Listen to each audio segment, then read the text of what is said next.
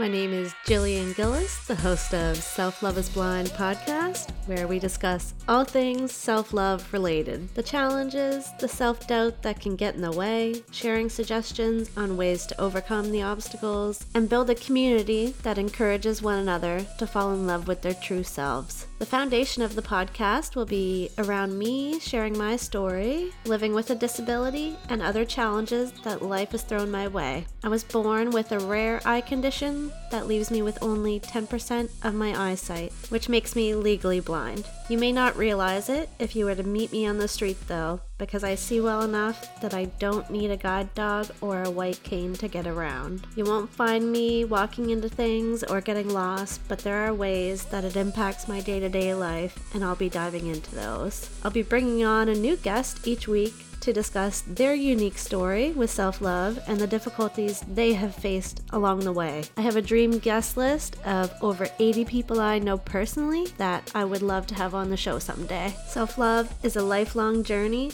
and we constantly have to work at it. Your relationship within yourself is the most important one you'll ever have. You'll always be the one constant in your life, so nurture and be kind to yourself. We all have that negative self talk, and we are all our own worst critics. I want to help help remind people that they are not alone by having conversations, sharing knowledge, and strategies. I don't want to be too serious though, so I want to add a bit of comic relief. Self Love is Blind, and so am I. Join me by listening to Self Love is Blind podcast on Spotify, Apple Podcasts, or wherever you find your podcasts. Let's break the stigmas surrounding mental health, disabilities, the LGBTQ plus community, body positivity, you name it, I want to talk about it. To learn more about the podcast, visit selfloveisblind.com.